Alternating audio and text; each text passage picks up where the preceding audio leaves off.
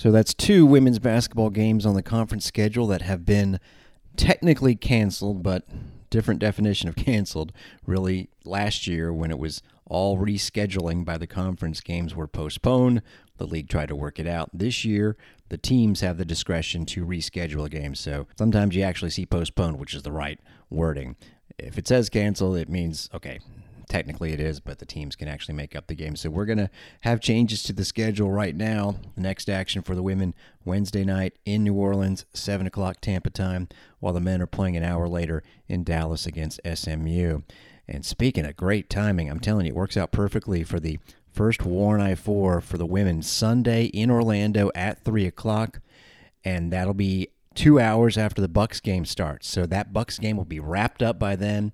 Tampa Bay will be ahead by 28 points. You can flip it over to listen to us on Bulls Unlimited. The men were on the air Saturday afternoon, and it was, boy, you could kind of feel for Jim Lighthall and Joey Johnston. Just one of those games where the offense was getting open shots and not hitting them. And this is something that unfortunately is the case, and I didn't realize it until Jim brought it up. The Bulls are last in the country in three point shooting percentage. I had no idea it was that poor 23.7%. In fact, you could argue that the final numbers on Saturday were a little misleading. The Bulls ended up 4 for 20, but two of those came at the very end when the game had been decided. You want to talk about misleading. The Bulls ended up with a by 3 percentage points a better shooting percentage than Tulane, 39.6 for the Bulls, 36.5 for the Tulane Green Wave, but a couple of problems with that number. First of all, the Bulls made five of their last six, and Tulane missed eight of its last nine. Up until that point, Tulane was shooting above 40% and the Bulls were shooting around 32%. In other words, when it mattered, the Bulls just couldn't hit their shots. Also, again, this is pertaining to sometimes the stats can be misleading. Yeah, the Bulls quote unquote outshot Tulane, but Green Wave made 8 for 25 on threes. In other words, they won the three point category by 12 points on the scoreboard. And more vital, 22 of 25 on free throws for Tulane. Bulls just 8 for 13. So between free throws, a plus 14 advantage, which ended up being the final game margin, 68 54, and those 12 extra points from behind the arc, including some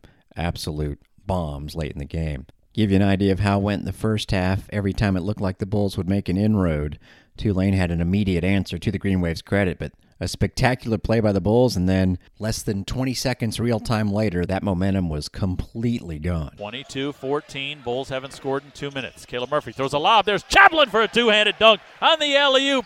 He caught that at the apex and he flushed it. That was a spectacular pass and a great finish by Jamir Chaplin. Got to give hit, uh, credit to Caleb Murphy there. And here comes Tulane right back down, crossed with an easy layup on an entry pass from Cook. They get it right back. Caleb Murphy runs a man over, offensive foul. Tulane certainly outplayed the Bulls, but they could not stop one guy who's been putting it together of late, highlighting the end of the first half here where the Bulls were at least hanging around down 31 22 at the break. Jalen McCreary certainly deserves some praise. Smith double team comes now to Moss, throws it back to Walker, now back to McCreary, right inside. Little layup is good with two seconds to go, and Tulane takes a timeout with 1.8 left. The double team came and the Bulls moved it quickly, Joey. That's how you beat the zone. That's how you beat the double team. You can't hold the basketball. No, nobody hesitated. That's the difference between other possessions. There has been hesitation and uncertainty on that possession. The ball was moved to the perfect spot on the court and went into McCreary's hands, and he made it count. You're right. They, they did exactly what they needed to do against that defense in that instance. Jalen McCreary has eight points on four for four shooting. You go back to his game against Houston when he had a season high 12 points. He's averaging five a game, but I mean, that's going up because every time he plays, he produces. Absolutely. Seven for nine in this game, scored 14 points. Five for seven the previous game, really showed out against Houston with 12 points and five rebounds. Three for four the previous game against Wyoming, only seven minutes though. Hawaii, three for five, so that's his string of late. I think Jalen McCreary is going to see himself more in the lineup. Second half, in a nutshell, actually, we'll start off with the, and I highlighted this on Twitter. Come on, Jalen Cook. I know you're feeling it and all, but you don't have to fall down every time you shoot the ball. In fact, he made a shot, tried to flop, and I think karma for that led the Bulls on a 9 0 run. But then you'll hear they had a chance to, well, kind of make it a game at the end as they had the 9 0 run and the lead down to 11. But a wide open three missed on their end and a 30 footer on Tulane's end. Gets into the paint and kicks it back out to Quentin Scott, who's in there. Now Cook on the logo with seven to go on the shot clock. He wants a high screen, gets it.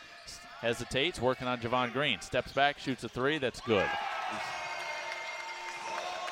Well, he flopped trying to get a, a foul there, which has drawn some flopping calls by officials, but no call there. It's a 20 point game. Joey, they've had three possessions where they barely beat the shot clock, and all three have gone in. Missed by Javon Greene. Offensive rebound by Caleb Murphy. He gets to the elbow and knocks down the jump shot. A little 3 2 for the first time today. Forbes splits two guys, kicks it in the near corner to Cook.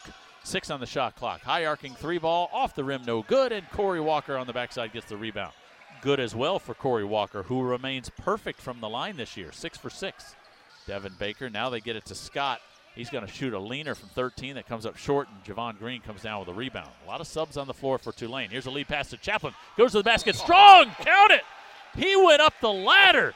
Jamir Chaplin finished strong, and he'll have a chance at a three point play. Joey, he just kept going up and up and up. I mean, he looked like Dr. J on that play. He was about to explode through the roof and making things a little, at least a little bit more interesting. James tries to split the defense, kicks it out to Coleman, puts it on the floor, now pulls up from 15. That's no good. And a rebound by Corey Walker. Tulane kind of taking those leaners and step backs and not doing what they did offensively early on. Here's McCreary, turnaround jump hook, left hand, good! 9 0 run by the Bulls. 45 34. Eight minutes to go in this one. Moss, left side pass to Serrel Smith. Catch and shoot three. That one missed off the front iron and a rebound by Tulane. Wide open three. Nothing to show for it. One of 15. Sion James will walk it into the front court, and you got to think that Tulane's going to start thinking about shortening this game by eating up some shot clock. Well, well, guess not. Jaden Coleman from the logo. That was from the Mississippi River. And he blew a kiss to the sky as the Green Wave go back into a 20 point lead. And the Bulls fall 68 54. Cook, a transfer from LSU, 17 points. Bulls actually held down Jalen Forbes, the Bama transfer, one of five for five points on the Bulls end. Javon Greene kept on trying the threes, couldn't make them. One for six, only scored three points. Caleb Murphy only scored four points and only attempted four shots. Chaplin was good, 17 points, and McCreary ended up with 14. But the Bulls fall. Here's Brian Gregory, a little bit of him with Jim and Joey afterwards. You know, free throws and fouls committed today and the turnovers just seem to kind of derail your offense multiple times today. Well, yeah, I, I think first and foremost the turnovers were, were a, a big key. Three guys that, you know, had 11 out of the 17 turnovers. Got to do a better job on the perimeter in terms of taking care of the basketball. And then our inability at times to finish the possession without fouling. Again, our, our, field goal percent defense is very good, skewed a little bit by the fouls. You know what I mean? But, you know, again, we played some, some pretty darn good teams in, in this season up to this point. I don't think we've ever had 22 fouls. You know what I mean? Now, we know that this is a team that spreads the court and a lot of one on one and different things like that, and they got good shooters around. So you have to do a really good job of, of guarding the ball one on one. And um, we got into some foul trouble early with both Mur- Murphy and and Javon uh, getting two. You know, when when you give up 22 points at the free throw line and 24 points in in off of turnovers, I'm not great at math, but that's 46 points out of the 68 when when we executed with the cuts and the flashes and the drives and a couple of set actions, you know, it looked good. Mm-hmm. It, it looked good, and we just got to understand that that's you have to do that on every possession. I know you're looking for a way to create more offense, and, and you're you're getting some some good play from Jalen McCreary, and, and Jamir had another good game. Um, does it lead you at all at this point in the season to kind of tinker with the lineup or thinking about different ways of using players, or is that in your mind at all? Yeah, I think you saw in the second half. You know, we, we just we, we felt that having, you know, basically two forwards out there with um, you know McCreary and, and Corey or, or Boggs or uh, Sam, just more movement, better, a little bit better, you know, on the on the defensive coverages as well in terms of guarding the dribble. The lane was opened up a little bit more, and again, when we when we executed this stuff. We got good shots at that high post area and some extra passes out of that as well. You know, eventually when you you know in the in the first half when you get four or five good looks at the three off of inside out kickouts, you know, we got we got to make some of those. You know, just point blank. You got to, you know, you, you're playing against the zone the whole game. You got to, you're to have to make some jump shots. And I thought, you know, in terms of shot selection, we took 53 shots. You know, we made more baskets than they did. You know, we took 53 shots. Five weren't good looks, probably. You know what I mean? So we got to, you know, we, we, we got to continue to just keep working and we got to make some shots. Yeah, I don't think Javon Greene's going to turn the ball over five times the rest of the season, but it was a rough day for him. And of course, shooting wise, yeah, they've got to get it going against SMU. We'll give you conference news at the end of the hour, but that's going to do it for Bulls Beat here on a Monday. Thank you for listening. I'm Derek Sharp.